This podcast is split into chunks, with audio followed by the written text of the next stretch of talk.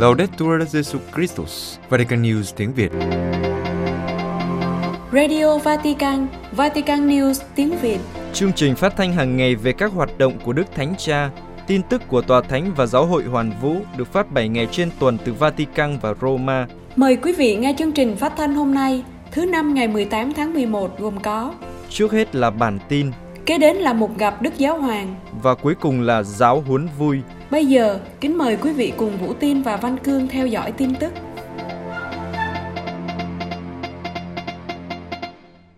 Đức Thánh Cha cảm ơn các tu sĩ và giáo dân giúp đỡ những người bị nhiễm HIV/AIDS. Vatican, trong lá thư ngắn gửi cho ông Michael O'Loughlin, nhà báo và người dẫn chương trình postcard về công việc của một số đại diện của giáo hội trong thời kỳ cao điểm của dịch HIV/AIDS vào những năm 1980 và 1990, Đức Thánh Cha ca ngợi lòng thương xót được thể hiện bởi những người này, những người chấp nhận đối mặt với nguy hiểm nghề nghiệp và danh tiếng của họ. Ông Michael O'Loughlin là tác giả của một ấn phẩm mới được phát hành có tiêu đề Lòng thương xót ẩn giấu, HIV/AIDS, người công giáo và những câu chuyện chưa kể về lòng trắc ẩn khi đối mặt với sợ hãi. Những năm 1980 và 1990 là thời gian bùng phát dịch HIV/AIDS khi virus HIV là loại virus chưa được biết đến và có tỷ lệ tử vong gần như 100%. Đức Thánh Cha cảm ơn nhiều linh mục, nữ tu và giáo dân đã giúp các bệnh nhân HIV/AIDS, ngay cả khi phải trả giá bằng mạng sống. Đức Thánh Cha viết, Cảm ơn ông đã cho thấy rõ cuộc đời và chứng tá của nhiều linh mục, các nữ tu và giáo dân, những người đã chọn đồng hành, hỗ trợ và giúp đỡ những anh chị em của họ đang bị nhiễm HIV/AIDS dù rất nguy hiểm cho nghề nghiệp và danh tiếng của họ. Ngài viết tiếp, thay vì thờ ơ, xa lánh và thậm chí lên án, những người này đã để cho lòng thương xót của Chúa Cha đánh động mình và để cho nó trở thành công việc của cuộc đời họ. Một lòng thương xót kín đáo, âm thầm và ẩn giấu, nhưng vẫn có khả năng duy trì và phục hồi sự sống cũng như lịch sử cho mỗi chúng ta. Chăm sóc và giúp đỡ bệnh nhân HIV/AIDS bao gồm hỗ trợ tinh thần là một phần trong sứ mạng của giáo hội ngày nay. Tuy nhiên, trước đây không phải lúc nào cũng như vậy. Vào đầu những năm 1980, khi các nhà khoa học phát hiện ra ở một số bệnh nhân ở Hoa Kỳ, sự khởi phát của căn bệnh mới gây chết người, không có triệu chứng ở giai đoạn đầu và rất dễ lây lan, một sự sợ hãi lan rộng nhanh chóng trong xã hội và kết quả là những người bị nhiễm hay chỉ có khả năng nhiễm đã bị phân biệt đối xử và bị kỳ thị. Tại New York, nơi tỷ lệ mắc HIV/AIDS cao, bệnh nhân thậm chí không được nhập viện, đặc biệt là những người đồng tính. Ban đầu HIV/AIDS được gọi là hội chứng suy giảm miễn dịch liên quan đến người đồng tính, và trong một thời gian dài, những người đồng tính bị sa thải khỏi nơi làm việc và bị loại trừ khỏi các giáo xứ vì có nhiều thành viên của hàng giáo phẩm gọi virus là sự trừng phạt từ Chúa cho hành vi tình dục trái đạo đức. Chỉ đến năm 1982, căn bệnh này mới được đặt tên là hội chứng suy giảm miễn dịch. Chính giữa bầu không khí bị từ chối và sợ hãi này, Giáng sinh năm 1985, mẹ Teresa đã đến gặp Đức Hồng Y Terence Cook, Tổng giám mục New York, và mẹ đã thành lập cơ sở Món quà tình yêu, nơi đón tiếp và chăm sóc bệnh nhân HIV/AIDS. Cha Francisco gửi sứ điệp đến cuộc gặp gỡ các ủy ban công lý và hòa bình. Vatican Đức Thánh Cha gửi sứ điệp đến các thành viên của Ủy ban Công lý và Hòa bình thuộc các hội đồng giám mục tham dự cuộc gặp gỡ thế giới do Bộ Phục vụ và Phát triển Con Người Toàn diện tổ chức trong hai ngày 17 và 18 tháng 11. Ngài nhấn mạnh, chỉ có thể xây dựng công lý và hòa bình qua việc chăm sóc ngôi nhà chung, tình huynh đệ và tình bạn xã hội. Cuộc gặp gỡ có tựa đề các ủy ban công lý và hòa bình cho sự phục vụ phát triển con người toàn diện trong kỷ nguyên hậu Covid, những thách đố và triển vọng cho tương lai dưới ánh sáng của Laudato Si và Fratelli Tutti nhằm mục đích nắm bắt tình hình mới, xác định những thách đố hiện tại của các ủy ban công lý và hòa bình, tái khởi động sự hợp tác giữa các ủy ban và Bộ Phục vụ Phát triển Con Người Toàn diện, khuyến khích việc tạo ra một mạng lưới để trao đổi kinh nghiệm. Trong sứ điệp gửi đến cuộc gặp gỡ này, Đức Thánh Cha cảm ơn Đức Hồng Y Tút Son và các cộng tác viên của Bộ Phục vụ Phát triển Con Người Toàn diện đã có sáng kiến tổ chức cuộc gặp gỡ và nhắc lại vai trò quan trọng của Thánh Giáo Hoàng Phaolô VI trong việc thiết lập Ủy ban Công lý và Hòa bình, và Thánh Giáo hoàng Gioan Phaolô II đã cải tổ thành Hội đồng Tòa Thánh về Công lý và Hòa bình. Đồng thời, Đức Thánh Cha nhấn mạnh các ủy ban công lý và hòa bình là một thực thể không thể thiếu trong bối cảnh một vụ xã hội của các giáo hội địa phương. Thực tế, các ủy ban có nhiệm vụ truyền bá và làm cho học thuyết xã hội của giáo hội được mọi người biết đến, tích cực hoạt động để bảo vệ phẩm giá và quyền con người với một lựa chọn ưu tiên cho người nghèo. Bằng cách này, các ủy ban đóng góp vào sự phát triển của công bằng xã hội, kinh tế và sinh thái và xây dựng hòa bình. Đức Thánh Cha nhấn mạnh rằng trong hoàn cảnh thực tế hiện nay, khi thi hành sứ vụ này, các thành viên của ủy ban có thể áp dụng thông điệp Laudato Si và Fratelli Tutti theo các tình huống địa phương khác nhau. Thật vậy, ở mọi nơi trên thế giới, sự phát triển toàn diện, trong đó có công lý và hòa bình, chỉ có thể được xây dựng qua hai cách, chăm sóc ngôi nhà chung, tình huynh đệ và tình bạn xã hội. Hai con đường bắt nguồn từ tin mừng Chúa Kitô, nhưng trong hành trình này, chúng ta có thể cùng đi với nhiều người nam nữ thuộc các hệ phái Kitô, các tôn giáo khác và cả những ai không theo một tôn giáo cụ thể nào. Vì vậy, Đức Thánh Cha khuyến khích các tham dự viên tiếp tục công việc này với hy vọng, sự quyết tâm và sáng tạo. Bởi vì do đại dịch, người ta có xu hướng thoái lui khỏi những cam kết đã đưa ra sau những tai ương khủng khiếp của thế kỷ trước. Đức Thánh Cha viết, Cuộc khủng hoảng hiện nay đã bộc lộ nhiều mâu thuẫn trong hệ thống kinh tế và chính trị, trong khi những thách đố chưa được giải quyết vẫn tồn tại, đòi hỏi sự dấn thân chung của nhiều bên. Do đó, tôi mời gọi anh chị em giải quyết những vấn đề này với sự cộng tác của các thực thể dân sự và giáo hội khác, địa phương, khu vực và quốc tế, cam kết thúc đẩy công lý và hòa bình. Trận bóng đá huynh đệ giữa đội của Đức Giáo Hoàng và đội của người Rome Vatican, theo sáng kiến của Đức Thánh Cha, vào lúc 2 giờ 30 phút chiều Chủ nhật 21 tháng 11 tới đây, các đại diện của tổ chức Rome Thế giới và đội bóng của giáo hoàng Fratelli Tutti sẽ chơi một trận bóng đá huynh đệ tại sân tập của câu lạc bộ bóng đá Lazio của Ý tại Formello, cách Roma 25 km về phía bắc. Đây không chỉ là trận bóng giao hữu nhưng còn là một nỗ lực nhằm cổ võ sự khoan dung. Đội trưởng Ciro Immobile của Lazio sẽ là trọng tài của trận đấu Số tiền thu được từ trận đấu hôm Chúa Nhật cũng như từ việc bán đấu giá các quả bóng có chữ ký từ trận đấu giữa Lazio Juventus ở Serie A vào thứ Bảy sẽ được dùng để hỗ trợ dự án, một cú hích chống lại sự loại trừ do giáo phận Roma cổ võ nhằm khuyến khích sự hòa nhập của người Rome và người dễ bị tổn thương khác. Ngày 16 tháng 11, Hội đồng Tòa Thánh về Văn hóa đã giới thiệu về trận đấu trong một cuộc họp báo tại Vatican. Trong cuộc họp báo, Đức Hồng Y Gianfranco Ravizzi, Chủ tịch Hội đồng đã nói với các phóng viên rằng bóng đá có giá trị văn hóa và đạo đức. Ngài cho biết rằng Đức Thánh Cha đã giao sáng kiến cho Hội đồng và tổ chức Atletica Vaticana, Hiệp hội Thể thao của Vatican. Ngài nói, ngay từ ban đầu, thể thao đã đại diện cho một cái gì đó cơ bản về mặt nhân học. Do tính sáng tạo và tự do của nó, thể thao luôn gắn liền với văn hóa. Trong văn hóa Hy Lạp cổ điển, thể thao được liên kết với văn học, thơ ca, sân khấu và thần thoại. Vào thứ Bảy ngày 20 tháng 11, Đức Thánh Cha sẽ tiếp các thành viên của hai đội và Ngài sẽ được tặng chiếc áo thi đấu số 1 của đội Fratelli Tutti. Đội của giáo hoàng Fratelli Tutti gồm các vệ binh Thụy Sĩ, nhân viên Vatican và con cái của họ, các linh mục phục vụ trong phủ quốc vụ Khanh, giáo triều Roma và học viện ngoại giao để minh chứng cho sự dấn thân cụ thể về việc hòa nhập và ý nghĩa của trận đấu ba người di cư trẻ tuổi được chào đón bởi cộng đồng Thánh Egidio và một thanh niên mắc hội chứng đau tham gia các sự kiện Thế vận hội đặc biệt sẽ chơi cho đội của giáo hoàng. Trong một tuyên bố trước đây, Hội đồng Tòa Thánh về Văn hóa cho biết Đức Thánh Cha đã chấp nhận đề nghị của Tổ chức Rome Thế giới về việc tổ chức một trận bóng đá nhằm khởi động lại cam kết chống phân biệt chủng tộc và kỳ thị. Quý vị vừa theo dõi bản tin ngày 18 tháng 11 của Vatican News tiếng Việt. Vatican News tiếng Việt. Chuyên mục Gặp Đức Giáo Hoàng.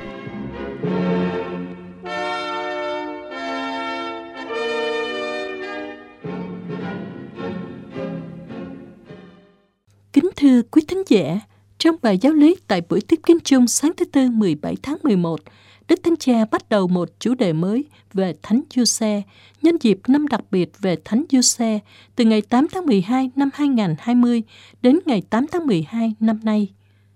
Thánh Giuse, người thợ mộc khiêm nhường làng Nazareth, người cha nuôi dưỡng Chúa Giêsu và quan thầy của giáo hội Hoàn Vũ, đã sống hoàn toàn tín thác vào sự quan phòng của Thiên Chúa. Bethlehem và Nazareth, hai thị trấn nhỏ bé gắn liền với cuộc sống của thánh nhân, nhắc chúng ta rằng Thiên Chúa yêu thương những người nghèo và những người bị gạt ra bên lề cuộc sống hơn. Thiên Chúa đã chọn Bethlehem, thành của David, làm nơi con của người sinh ra dưới sự chăm sóc cẩn thận của Thánh Giuse thuộc dòng dõi vua David. Bằng cuộc đời và gương sáng của mình, Thánh Giuse nhắc nhở chúng ta rằng trong thời đại của chúng ta, giáo hội được kêu gọi để loan báo tin mừng Chúa Kitô đến, bắt đầu từ những vùng ngoại vi của cuộc sống của thế giới chúng ta. Những người nghèo và bị lãng quên ở giữa chúng ta có thể tìm đến thánh nhân như một người hướng dẫn và người bảo vệ chắc chắn trong cuộc sống của họ. Đức Thánh Cha mời gọi các tín hữu hãy cầu xin Thánh Giuse cầu bầu cho giáo hội để chúng ta luôn có thể khởi hành lại từ Bethlehem để nhìn thấy và đánh giá đúng những gì là quan trọng, thiết yếu đối với Thiên Chúa. Mở đầu bài giáo lý, Đức Thánh Cha giải thích lý do Ngài sẽ trình bày những bài giáo lý về Thánh Giuse. Ngày 8 tháng 12 năm 1870, chân Phước Pio thứ 9 đã công bố Thánh Giuse là quan thầy của giáo hội Hoàn Vũ. 150 năm sau sự kiện đó, chúng ta đang sống năm đặc biệt dân kính Thánh Giuse. Và trong tâm thư Patrice Corday, tôi đã thu thập một số suy tư về con người của Ngài. Chưa bao giờ như ngày hôm nay, trong thời điểm được ghi dấu bởi một cuộc khủng hoảng toàn cầu với nhiều khía cạnh khác nhau, Thánh Nhân có thể là người hỗ trợ, an ủi và hướng dẫn chúng ta. Do đó, tôi đã quyết định dành một loạt bài giáo lý về Ngài. Tôi hy vọng điều này sẽ giúp chúng ta để mình được gương mẫu và chứng tá của Ngài soi sáng nhiều hơn nữa. Và Đức Thánh Cha bắt đầu bài giáo lý với suy tư về bối cảnh kinh thánh của cuộc đời Thánh Giuse. Ngài nói, có hơn 10 nhân vật trong kinh thánh có tên Giuse. Quan trọng nhất trong số này là người con trai ông Jacob và bà Rachel. Người này đã trải qua nhiều thăng trầm, từ một nô lệ trở thành người quan trọng thứ hai ở Ai Cập sau vua Pharaoh. Trong tiếng Do Thái, Giuse có nghĩa là xin Chúa gia tăng, xin Chúa làm cho tăng trưởng. Đó là một lời cầu chúc một lời chúc lành dựa trên sự tin tưởng vào sự quan phòng của Thiên Chúa và đặc biệt là nói đến sự sinh sản và sự gia tăng con cái. Thật vậy, chính tên này đã tỏ lộ cho chúng ta một khía cạnh quan trọng trong tính cách của ông Giuse thành Nazareth. Ngài là một người tràn đầy niềm tin vào Thiên Chúa, và sự quan phòng của người. Mỗi hành động của thánh nhân được phúc âm thuật lại đều được xác định bằng sự xác tín rằng Thiên Chúa làm cho lớn lên, gia tăng, thêm vào nghĩa là Thiên Chúa chuẩn bị để thực hiện chương trình cứu độ của người. Và về điều này, Giuse thành Nazareth rất giống với Giuse ở Ai Cập. Theo Đức Thánh Cha, Bethlehem và Nazareth, những tham chiếu địa lý đầu tiên về Thánh Giuse cũng đóng vai trò quan trọng giúp chúng ta hiểu biết về Thánh Nhân. Trong cựu ước, thành phố Bethlehem được gọi là Bethlehem, nhà bánh mì, hay còn gọi là Ephrata, theo tên bộ lạc định cư ở đó. Tuy nhiên, trong tiếng Ả Rập, tên này có nghĩa là ngôi nhà của thịt. Có lẽ vì có nhiều đàn cừu và dê ở khu vực này. Thật vậy, không phải ngẫu nhiên mà khi Chúa Giêsu sinh ra, các mục đồng là những người đầu tiên chứng kiến sự kiện này. Dưới ánh sáng của câu chuyện của Chúa Giêsu, những ám chỉ về bánh và thịt nói đến mầu nhiệm thánh thể. Chúa Giêsu là bánh hàng sống từ trời xuống. Người sẽ nói về mình, ai ăn thịt và uống máu tôi thì có sự sống đời đời. Bethlehem được nhắc đến nhiều lần trong Kinh Thánh, từ ngay trong sách sáng thế, Bethlehem cũng được liên kết với câu chuyện của bà Ruth và bà Naomi được thuật lại trong sách Ruth, một cuốn sách ngắn gọn nhưng tuyệt vời. Bà Ruth sinh ra một người con tên là Obed và người này sinh ra ông Giê-xê, cha của vua David. Và chính từ dòng dõi của vua David mà Thánh Giuse, cha của Chúa Giêsu theo pháp lý đã được sinh ra. Bấy giờ, tiên tri Mika đã báo trước những điều tuyệt vời về Bethlehem. Phần ngươi hỡi Bethlehem Ephrata, ngươi nhỏ bé nhất trong các thị tộc Judah, từ nơi người, ta sẽ cho xuất hiện một vị có sứ mạng thống lãnh Israel. Thánh sử Matthew đã lấy lời tiên tri này và kết nối nó với câu chuyện về Chúa Giêsu như sự ứng nghiệm rõ ràng của nó. Quả thật, con Thiên Chúa không chọn Jerusalem làm nơi người nhập thể làm người, mà là Bethlehem và Nazareth, hai làng ở ngoài ô, cách xa tiếng ồn nào của tin tức và những người quyền lực thời bấy giờ. Tuy nhiên, Jerusalem là thành phố được Chúa yêu thương, là thành thánh, được Chúa chọn làm nơi cư ngụ. Thực ra, đây là nơi cư ngụ của các tiến sĩ luật, kinh sư và người Pharisêu, các thượng tế và các kỳ lão trong dân. Đức Thánh Cha nhận định rằng đây là lý do tại sao việc lựa chọn Bethlehem và Nazareth cho chúng ta biết rằng vùng ngoại vi và bên lề đều được Thiên Chúa ưu ái. Chúa Giêsu không sinh ra ở Jerusalem cùng với toàn thể triều đình. Không, người sinh ra ở vùng ngoại ô và sống cuộc đời của mình tới 30 năm ở vùng ngoại ô đó, làm thợ mộc giống như Thánh Giuse. Đối với Chúa Giêsu, những vùng ngoại vi và những người bị thiệt thòi được ưu tiên hơn. Đức Thánh Cha lưu ý, không xem xét sự kiện này một cách nghiêm túc đồng nghĩa với việc không coi trọng tin mừng và hoạt động của Thiên Chúa, đấng tiếp tục tỏ mình ra trong các vùng ngoại vi địa lý và của cuộc sống. Chúa luôn hành động âm thầm, người luôn hành động âm thầm ở ngoại vi. Ngay cả trong tâm hồn chúng ta, ở những vùng ngoại vi của linh hồn, của những tình cảm, có lẽ những tình cảm khiến chúng ta xấu hổ, nhưng Chúa ở đó để giúp chúng ta tiến bước. Chúa tiếp tục tỏ mình ra ở các vùng ngoại vi, dù là về mặt địa lý hay về cuộc sống. Đặc biệt, Đức Thánh Cha nhấn mạnh, Chúa Giêsu đi tìm kiếm những người tội lỗi, người vào nhà họ, nói chuyện với họ, mời gọi họ hoán cải. Chúa Giêsu cũng bị quở trách về điều này. Nhưng hãy nhìn xem vị thầy này. Các tiến sĩ luật nói, hãy nhìn vị thầy này, ông ăn uống với tội nhân, người ô uế, đi tìm kẻ không làm điều ác, nhưng đã chịu đựng điều đó. Người bệnh tật, người đói, người nghèo, người rốt cùng. Người đi tìm những tội nhân đã làm điều ác và cũng đi tìm những người chưa làm điều ác nhưng đã phải chịu đựng nó, chẳng hạn như những người bệnh tật, đói khổ, nghèo khổ, rốt cùng. Chúa Giêsu luôn hướng về những vùng ngoại vi và điều này mang lại cho chúng ta rất nhiều niềm tin, đúng không? Bởi vì Chúa biết vùng ngoại vi của trái tim chúng ta, vùng ngoại vi của tâm hồn chúng ta, vùng ngoại vi của xã hội chúng ta, của thành phố của chúng ta, của gia đình chúng ta, tức là phần hơi tâm tối đó, nơi có lẽ chúng ta không thể hiện ra vì xấu hổ, đúng không? Đức Thánh Cha nhận xét, về mặt này, xã hội lúc bấy giờ không khác chúng ta là mấy. Ngay cả ngày nay vẫn có một trung tâm và một vùng ngoại vi, và giáo hội biết rằng mình được kêu gọi để loan báo tin mừng đến các vùng ngoại vi. Thánh Giuse, một thợ mộc từ làng Nazareth và là người tin tưởng vào kế hoạch của Thiên Chúa dành cho vị hôn thê của Ngài và cho Ngài, nhắc nhở giáo hội hãy chú ý đến những gì mà thế giới cố tình phớt lờ. Hôm nay, Thánh Giuse dạy chúng ta đừng quá chú trọng vào những điều mà thế gian ca tụng, nhưng hãy nhìn vào những góc khuất, những bóng tối, hãy nhìn ra ngoại vi những điều thế gian không mong muốn. Ngài nhắc nhở mỗi chúng ta phải quý trọng đến những người mà người khác loại bỏ.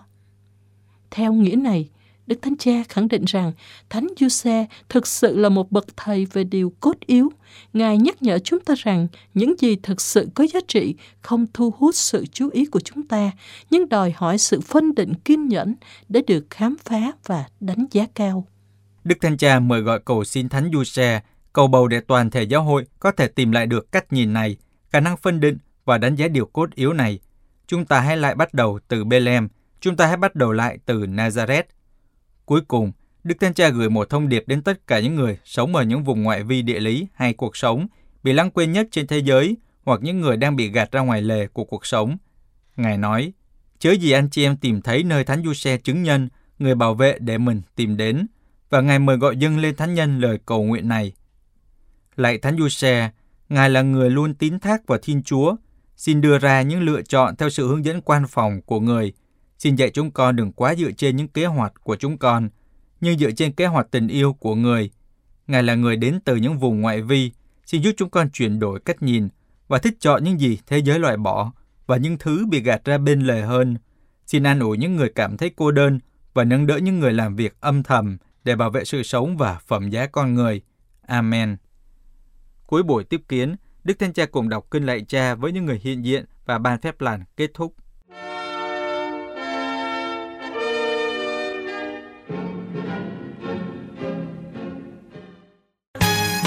Vatican News tiếng Việt Chuyên mục Giáo huấn vui Trending. Và anh Huy, Xin chào quý vị trở lại với giáo huấn vui của Vatican News tiếng Việt. chúng ta đang tìm hiểu tông huấn niềm vui của tình yêu về đời sống hôn nhân và gia đình, kỳ số 58 từ số 202 đến số 204. Ừ, qua một tuần rồi thì cậu thấy ờ, đời sống gia đình thế nào? Gì không? Ờ, tôi vẫn tu sờ sờ ở đây mà. Trời ơi, gì hỏi đời sống gia đình là sao? Sao tôi trả lời không? À, tuần trước mình bắt đầu vào cái chương gọi là mục vụ gia đình đúng không? Tớ định hỏi cậu là cậu thấy cái việc mục vụ gia đình bữa nay nó thế nào? Trời ơi, cho ông nội tôi tưởng ông hỏi cái gì thì thà ông hỏi đại mục vụ gia đình đi. Ông biết là đời sống gia đình với mục vụ gia đình là nó, nó xa nhau một trời một vực không? Thì ít ra nó cũng có hai chữ gia đình không? Nói vậy thì nói, nhưng mà nói chung là, là xin lỗi, hơi nhầm một tí. Ờ đây đây đây là ông đang vô trọng tâm rồi tại vì ông đã thực hành được một trong ba từ mà Đức Thánh Cha Francisco đã gọi là mắt nước cho các gia đình rồi đó. Từ gì không? Thì có ba từ gọi là chìa khóa để mang lại hạnh phúc gia đình. Thứ nhất là làm ơn, À, please. Ờ, ờ, thứ hai là ờ, thank you. À, thank you là gì cảm biết ơn, không? cảm ơn. cảm ơn. À. Trình độ ngoại ngữ cao đó. Và từ thứ ba là gì? Xin lỗi cơn mơ vừa qua. Uầy, Ờ, xin lỗi nỗi đau vừa xa lạ. uầy. Xin lỗi nỗi vui còn vương lại Nụ cười đôi khi đắng cay lòng này Đó không? Rồi, Cho xin lỗi lần mà ông đọc giáo huấn vui ông cười vậy chứ mà đọc xong ông làm lòng tôi đắng cay là ông phải xin lỗi ngay? Ôi, ước gì mà mỗi lần mà nhắc lại bài là thầy anh Huy cho một bài hát. Thế là quá chuẩn rồi. Nhưng mà bây giờ cậu nhắc lại bài cũ cho tớ lần trước đi Chứ không phải là hát vu vơ rồi ông quên đâu. Ồ cái này xin lỗi cậu. Cậu làm ơn nhắc lại giùm tớ tôi không cảm ơn cậu nha. Không tôi áp dụng ba chữ đó rồi đó. Rồi nói chung là tuần trước cái cốt lõi là các nghị phụ thượng hội đồng nhấn mạnh cái gì? Đó là các gia đình Kitô hữu là chủ thể chính của việc mục vụ gia đình. Và tôi nhớ là gia đình đó nó không phải là một gia đình khép kín Đóng lại nhưng mà mở ra Mở toang luôn á. toan Ừ, mở ra để gọi là không phải toan theo kiểu là là là toan đâu mà toan ở đây á, theo nghĩa là Mở hết cỡ đó. là, là mở hết À, cỡ mở rộng để đón nhận mọi người khác vào trong cái gia đình lớn của mình Và đó cũng là lý do mà có bài hôm nay đó. Bây giờ Vậy vào bài mới cậu đọc thử xem. Bài này chắc tên là toan rồi số 202 Đức Thánh Cha nói sự góp phần chính yếu cho một vụ gia đình là từ nơi giáo xứ như một gia đình của các gia đình. Giáo xứ kết hợp hài hòa các đóng góp của các cộng đoàn nhỏ của các phong trào rồi của các hiệp hội của hội thánh. Và cùng với một việc mục vụ chuyên biệt hướng đến các gia đình thì chúng ta thấy cũng cần phải có một cái gọi là công cuộc đào tạo phù hợp hơn cho các linh mục, các phó tế, các tu sĩ nam nữ, các giáo lý viên và các tác viên mục vụ khác. Wow, hóa ra là giáo sứ ừ, cũng là một gia đình lớn đấy chứ hả? Rồi, đúng rồi, phải quan tâm huấn luyện những người huấn luyện. Đấy. Đó. Và Đức Thánh Cha cho chúng ta biết một thông tin đó là những cái phúc đáp á, cho cái việc tham khảo ý kiến được gửi đến trên toàn thế giới, chắc là của các giám mục hay là các giáo phận gì đó chăng? À, thì có nêu lên nhận định rằng là các thừa tác viên có chức thánh thường được đào tạo. Ồ, ồ, thiếu phù hợp, Yeah. Wow, thiếu phù hợp. Các thừa tác viên có chức thánh thường được đào tạo thiếu phù hợp để có thể đối phó, đối diện với các vấn đề phức tạp hiện nay của gia đình. Ừ, đúng rồi, cái này là Đức Thánh Cha là thẳng thắn, Ừ. chỉ ra những cái vấn đề còn tồn tại. Và Ngài nói rằng theo cái hướng đó, đó thì kinh nghiệm của truyền thống Đông Phương lâu đời về việc linh mục kết hôn cũng có thể sẽ hữu ích. Hả?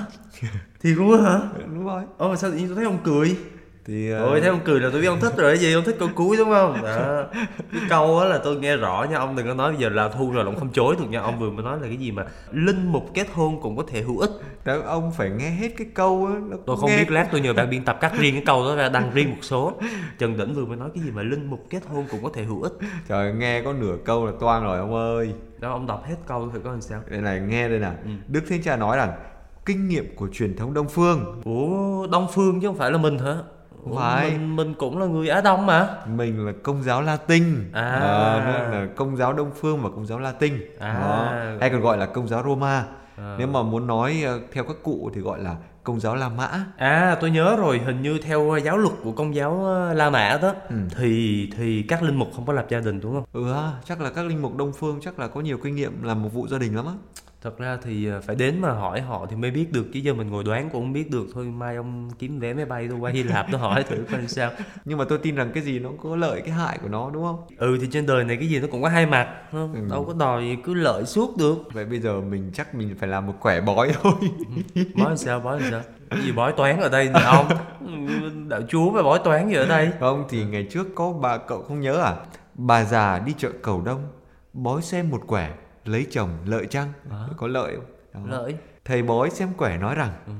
lợi thì có lợi Ờ. nhưng mà răng thì chẳng còn cho nên á túm lại á là dù là đông hay là tây gì đó thì để mà dấn thân vào trong cái vùng trời mênh mông bao la bát ngát của một vụ gia đình đó thì người làm một vụ phải được chuẩn bị đầy đủ tức là được đào tạo cho kỹ lưỡng đúng rồi và để mà chuẩn bị kỹ hơn thì cậu nên đọc số tiếp theo để xem nó chuẩn như nào để coi nha đức thánh cha viết là phải chuẩn rồi mình cứ đọc thôi quan trọng là có đọc chuẩn không thôi số 203 các chủng sinh cần được đào tạo rộng hơn theo liên ngành về mục vụ chuẩn bị hôn nhân và gia đình chứ không chỉ đơn thuần là về lý thuyết Ừ. Đúng đó rồi, phải là học vài vụ. cu xong rồi Đúng thi rồi. chín 10 điểm xong rồi bởi thế mấy ông thầy người ta nói người ta nói vậy tôi nói nha. Người ta nói mấy ông thầy trước khi đi tu mà có người yêu là là là có nhiều kinh nghiệm. Kinh nghiệm mục vụ gia đình đúng không? Kinh nghiệm mục vụ gia đình. Thì người ta có kinh nghiệm mà. Ừ, nhìn thấy Trần Đỉnh vừa nói cái câu trời người ta có kinh nghiệm mà thật là đầy cái sự ờ, nói là ganh tức thì không đúng nhưng mà một sự tuổi thân đó, quý vị ạ. Một sự tuổi thân đó. Thôi chúng ta đọc tiếp nha. Ông thôi Trần Đỉnh lại tiếp tục tuổi thân. Đức Thánh Cha nói hơn nữa việc đào tạo không luôn cho phép họ bày tỏ thế giới tâm lý tình cảm của họ. Nhưng mà trái lại thì một số chủng sinh cũng mang trong mình một kinh nghiệm của một gia đình bị thương tích không có cha hoặc không có mẹ và sống trong một tình trạng cảm xúc gọi là thiếu ổn định. Thành ra là những người mà gọi là được đào tạo để sau này làm một vụ ờ, hôn nhân gia đình đó đúng không và khám phá ra nơi chính bản thân họ có những cái vết thương có những cái tổn thương có những cái thiếu thốn ờ, liên quan đến ờ, tâm lý ờ, tình trạng cảm xúc thiếu ổn định do quá khứ do tình cảnh hoàn cảnh gia đình vân vân á thì có lẽ là chính họ phải cần được chữa lành trước đúng, Đúng không? rồi. rồi sau đó đi chữa lành cho người khác bởi vì tránh một cái trường hợp gọi là họ chạy trốn á, hoặc là có cái nhìn méo mó về đời sống gia đình á Ừ. và chính những người này lại truyền một cái nhìn tiêu cực về đời sống gia đình người ta bảo là luôn mù mà dắt mù thì lăn cù xuống hố À. Đó. còn à, một người có kinh nghiệm thì sẽ giúp được người khác rất là nhiều ha Và nói tóm lại thì Đức Thánh Cha nói rằng cần phải đảm bảo một chương trình đào tạo giúp các thừa tác viên tương lai trưởng thành có được sự quân bình tâm lý do cái nhiệm vụ, do cái sứ mạng đòi hỏi. và để có được cái sự gọi là quân bình tâm lý như thế thì những cái mối liên hệ trong gia đình phải nói là nền tảng để củng cố lòng tự trọng lành mạnh của các chủng sinh. Và bởi thế, để giúp họ kiên vững trong thực tế thì việc đồng hành của các gia đình trong suốt quá trình chủng viện và đời sống linh mục là cực kỳ quan trọng. đấy chứ đâu phải chỉ có học với thi không đúng không? Rồi lâu lâu phải gọi điện về cho gia đình đúng không? Ừ, quan tâm cái nhìn nó. Ờ, thôi mà ông đừng nói nữa đọc tiếp đi ông tôi tôi sợ ông nhớ nhà tôi nhớ 3 năm rồi ông không được về Việt Nam đúng không? Con xin lỗi bà cố nha. Ờ, con biết là định mà nói tiếp là khóc nên con phải chặn ngay. À, Nói tóm lại thì theo nghĩa đó nên có sự kết hợp giữa thời gian của chủng viện với những thời gian khác trong giáo xứ. Điều đó giúp họ tiếp xúc nhiều hơn với thực tế cụ thể của các gia đình. nghĩa là gọi là việc đi thực tập đó phải không thực tập Đúng một rồi. vụ đó phải không nên học triết xong mà là phải đi vào gia đình thì mới thấy triết học là nằm trong gia đình đó Ờ, Thần học ở đâu bây giờ? Thần trong học- gia đình Đúng rồi. thần học ba ngôi trong gia đình thấy không Kitô học cũng trong gia đình luôn thánh thần gì thần khí học gì trong gia đình hết giáo hội học cũng có trong gia đình luôn Ừ, và tôi thấy Đức Thánh Cha chốt lại cái câu này hay này. Suốt cuộc đời mục vụ của mình, linh mục gặp gỡ các gia đình nhiều nhất. thì không ta Nói chung tất cả những người mà không ở trong dòng kín thì đều gặp các gia đình hết trơn. à Nhưng mà ở đây cũng phải tránh một số trường hợp nha. hợp gì không gặp gỡ gì xấu xa thôi tránh Có những người mà về quê gặp bố mẹ xong á, không muốn rời đi luôn. không muốn rời đi Đấy, là tại sao người ta bảo rồi, một phút xa nhau vạn lần nhớ, Ờ. một lần gặp gỡ vạn lần mơ. Wow, làm Ừ, thơ luôn đấy.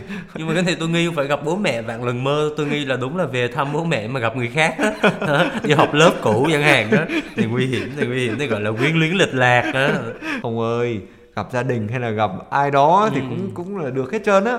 Bởi vì làm sao? Đức Thánh Cha nói là sự hiện diện của giáo dân và gia đình, Ừ. đặc biệt là sự hiện diện của người nữ trong việc đào tạo linh mục. Đó, giúp họ biết quý trọng sự đa dạng và bổ túc của nhiều ơn gọi khác trong hội thánh. à tôi hiểu rồi hiểu rồi. Trời ơi dễ hiểu mà nó là sao? Trời ơi. tự nhiên có người nữ ở đây là sao? Linh mục mà sao lại đi gặp người nữ? Thì người nữ ở trong gia đình. À là mẹ Ờ. là chị rồi Đúng bà gì đó, đó đúng rồi. Nếu mà không mở ra đó thì người ta sẽ có cái nhìn gọi là thiên lệch à. Không có đúng đắn về đời sống gia đình mà cũng không có một cái sự trưởng thành trong đời sống tình cảm. À cái đó gọi là tự do nội tâm thì Đấy, con tim tự do gì đúng, Đúng không? rồi, đúng thanh rồi. thoát gì đó. Đó đúng rồi. Ờ. rồi hết số 203 nhưng mà có một thắc mắc ở đây đó là tại sao đang nói đến gia đình đúng không? Ừ. tự nhiên lại nói đến chủng sinh các kiểu nhỉ? Ông đúng là nói cái gì người ta phải nói cho nó có chiều sâu. À, mà đào vô được chiều sâu thì người ta phải thấy được cái cái nguồn cội. À. Cậu ăn quả mà không nhớ kẻ trồng cây rồi cái gì tự nhiên là có quả với cây ở đây nữa không? Cái số vừa rồi á là quả. À. còn số trước nữa là cây. Cây ở đây là cây gì? Thì cậu nhớ mở đầu số trước nói gì không? À, cái gì mà cái việc mà góp phần chính yếu của việc mục vụ gia đình là từ các giáo sứ đúng không? Đúng rồi. Nhớ đến đó thôi à? Mà giáo sứ thì có ai thì tất nhiên là phải có ông cha xứ rồi. Thì đó cần có cha xứ cho nên mới phải có chủng sinh. Bởi vì chủng sinh là cha xứ tương lai. Trời tôi thấy cái cây của ông sao mà nó xoắn quá. Ờ, cái này tôi mới trồng. Ờ, đại khái đức thánh cha nói là chúng ta phải chuẩn bị kỹ Ờ. nào là sự đồng hành của gia đình trong suốt thời gian chuẩn viện nào là có nhiều kinh nghiệm thực tế khác nhau tại các giáo xứ rồi nào là sự hiện diện của người nữ trong việc đào tạo linh mục. Thôi thôi thôi ông ơi tôi thấy là đủ lắm rồi. Ông mà thêm chút nữa thì chắc là tôi phong ông là gọi là cha giáo đại chủng viện là vừa. Thôi, thôi tôi không có cần. Tôi không có mơ những giấc mơ không thành đâu. Mơ quá số mới đi. Rồi số 204 Các phúc đáp cho việc tham khảo ý kiến cũng bày tỏ sự tha thiết về việc cần thiết phải đào tạo các tác viên giáo dân của mục vụ gia đình với sự giúp đỡ của các nhà tâm lý giáo dục này, các bác sĩ gia đình này, các bác sĩ cộng đồng này, các nhân viên xã hội này, các luật sư cho trẻ em và gia đình. Và cái công việc này á phải được thực hiện với tinh thần cởi mở, tức là gì? Là đón nhận sự đóng góp của những cái ngành khoa học như là tâm lý học nè, xã hội học nè, rồi ờ, tính dục học nè, rồi thậm chí là khoa tham vấn gì mà uh, counseling gì đó. Đúng rồi. Đó. Và các nhà chuyên môn, đặc biệt là những người có kinh nghiệm đồng hành á, thì chính họ là những người giúp đưa các hướng dẫn mục vụ vào những hoàn cảnh thực tế. À, tại vì hướng dẫn một vụ là in trên ờ, trên giấy đúng không? Trên sách vở, cho nên đó là bây giờ phải cần người để mà đưa hướng dẫn nó vào trong cuộc sống. và đặc biệt là phải xoáy sâu vào những cái bận tâm cụ thể của gia đình chứ không Đấy. phải là mộng mơ chứ không phải là những Đấy. cái dự án chiến lược không không Thành không? ra Đức Thánh Cha nói rằng là các chương trình và các khóa đào tạo dành riêng cho các tác viên mục vụ. Cái bốn cái chữ này nó hay lắm rồi, tác viên mục vụ rất là hay. hay như nào Giọng tôi nó hay, nói nó hay. Nhưng mà về ý nghĩa của nó là gì? Tác viên là gì? Là những cái người không phải là người chính. À. Nhưng mà là những người gọi là cộng tác vào, những người Thừa thừa, tác tác, viên, nữa, là cái cánh tay nối dài của Chúa Giêsu. Họ là gọi là hiện thân của Chúa Giêsu trong cái việc mục vụ, tại vì nói là việc mục vụ là việc của mục tử nhân lành. Mục tử nhân lành duy nhất chỉ là Chúa Kitô thôi chứ ai mà xứng đáng. Nhưng mà bây giờ Chúa mời gọi như một cái ơn gọi dành cho những người Kitô hữu trở thành tác viên của Ngài. đúng rồi ông đúng là có cái ơn gọi làm giám đốc đại chủng viện đó. Thôi, tôi giờ tôi đang mâm me cái chất ờ, ban biên tập Radio Vatican này thôi còn chưa được nữa nè. nhưng mà cuối cùng thì ông chốt lại cái các cái chương trình các khóa đào tạo này dành cho các tác viên mục vụ thì nó cụ thể là cái gì? Thì cụ thể là dạy gì thì dạy đào gì thì đào tạo gì thì tạo. Phải cho họ có khả năng để mà áp dụng vào thực tế tức là đưa cái chương trình chuẩn bị hôn nhân hòa nhập vào cái đời sống năng động rộng lớn hơn của hội thánh. Ừ, đúng rồi. Và chính cái việc mà chuẩn bị mục vụ tốt như vậy á thì nó là điều quan trọng đúng không? Bởi vì ngay cả đối với các cái tình huống khẩn cấp á mà cái những cái tình huống gọi là nan giải ngay bây giờ đó là bạo hành gia đình và việc lạm dụng tính dục á là một điều gọi là cần phải có những cái chuyên viên thực sự á. Chuyên viên. Đúng mà chứ còn nếu mà mình không rành mà mình bay vô mình giúp thì những cái lại là sôi hỏng bỏng không vậy đúng đó. rồi và những cái tổn thương trong gia đình nhiều khi nó còn nặng nề hơn nữa. Ừ, nhưng mà tất cả những cái trợ giúp mà về mặt à, tâm lý rồi xã hội rồi tham vấn các kiểu đó rồi những cái tác viên mục vụ đó thì không những là không làm suy giảm cái giá trị nền tảng của việc linh hướng rất là quan trọng mà còn bổ túc hay là củng cố thêm cho cái giá trị đó không? Bổ túc và củng cố vào các cái nguồn mạch thiên liêng vô giá của hội thánh đặc biệt là bí tích hòa giải. Đúng rồi bí tích hòa giải là bí tích chữa lành mà. Đó còn bí tích thánh thể là bí tích nuôi dưỡng mà. Nghĩa là mình không chỉ có chạy đến với chuyên viên không mà mình phải chạy đến với Chúa. Bởi vì thật sự là khoa tâm lý á, ngày nay người ta đang nói rất là nhiều về việc gọi là tâm lý và linh đạo nó phải đi đôi với nhau. Bởi vì có những cái vết thương á những cái chuyên viên tâm lý không có thể giải quyết được mà những cái vết thương nó chỉ có thiên chúa mới chữa lành được thôi. Nhất là những cái tương quan. tại vì con người mà nhìn như là một cái thực thể thì không chỉ dừng lại ở những cái cảm xúc ờ, mà còn có cả một cái mối tương quan với đấng thượng đế đấng thần linh nữa đúng không? và hết số 204 này á, thì tôi thấy cái kỳ này nó có có vài số thôi nhưng mà cái mức độ thực hành thì tôi thấy là nó dai dẳng luôn á. đầu tiên á, là đào tạo mấy ông trùng sinh nè. 7 năm rồi đào tạo tác viên giáo dân này. Ít là 3 năm. Tính hòm hòm là cả chục năm rồi đó. Mà nghe nói có nhiều chủng viện giờ đào tạo 11, 12 năm luôn đó Ui, tính cả nhà tập luôn hả? Cái nhà tập ông đang nói chủng viện nhiều cái nhà tập ở đây. À cái gì gọi là năm tu đức đúng không? Đúng rồi đúng rồi À. đấy. Nói chung là kiến thức về hôn nhân gia đình trần đỉnh hơi thiếu thốn nhưng mà về đời tu cũng khá đấy. Tôi thấy là tính hòm hòm là cũng phải hơn chục năm rồi đúng không? Đúng rồi á. Người ta bảo là gì? Vì sự nghiệp 10 năm trồng cây. Ừ. vì sự nghiệp trăm năm trồng người. Tiện đây thì xin mách nước với lại các thính giả nghe giáo huấn vui nhé. Ngay bây giờ xin số liên lạc của thầy Anh Huy đi. Ừ. Khoảng 5 10 năm nữa là có thể xin thầy tư vấn rồi. Đó. À. Chữa lành những vết thương trong đời sống gia đình. Thôi Đó. tôi không phải chuyên gia tâm lý tôi không dám nhận đâu nhưng mà ai đến xưng tội á, thì nếu mà Chúa thương cho làm linh mục thì tôi nhận. Đấy. À, nhưng mà riêng ông đến xưng tội tôi không nhận được. Tôi xin lỗi em đi kiếm người khác đi, cha không có thiếu. Làm sao mà ông săn đánh tôi vậy? Tôi thừa biết tội của ông rồi, ông tôi nhớ mệt đầu lắm. Thôi bây giờ mình phải xin các thính giả của giáo huấn vui này cầu nguyện cho ơn gọi này, cầu nguyện cho cái việc mục vụ gia đình á, Ừ. đang còn rất là nhiều vấn đề nan giải. Và việc đào tạo các thừa tác viên và các chủng sinh nữa đúng không? Ừ. Để sau này là những người sẽ dấn thân vào cái công cuộc đó. Và chính những cái sự hỗ trợ ấy là những nguồn khích lệ rất là lớn cho những người mà dấn thân vào việc mục vụ gia đình á, tiếp tục hăng say trên con đường sứ mạng và đem lại những hoa trái thiêng liêng. Và quý vị có thể đóng góp một cách thiết thực bằng là sự đóng góp vật chất cũng như tinh thần bằng lời cầu nguyện cũng như là tạo môi trường cho các chúng sinh cũng như các thừa tác viên có dịp thực tập đồng hành với các gia đình. Thế là trao niềm tin đúng không? Ừ. Vậy thì bây giờ hẹn gặp lại quý vị và các bạn vào thứ năm tuần tới trong chuyên mục Giáo huấn vui của Vatican News tiếng Việt. Xin chào và hẹn gặp lại.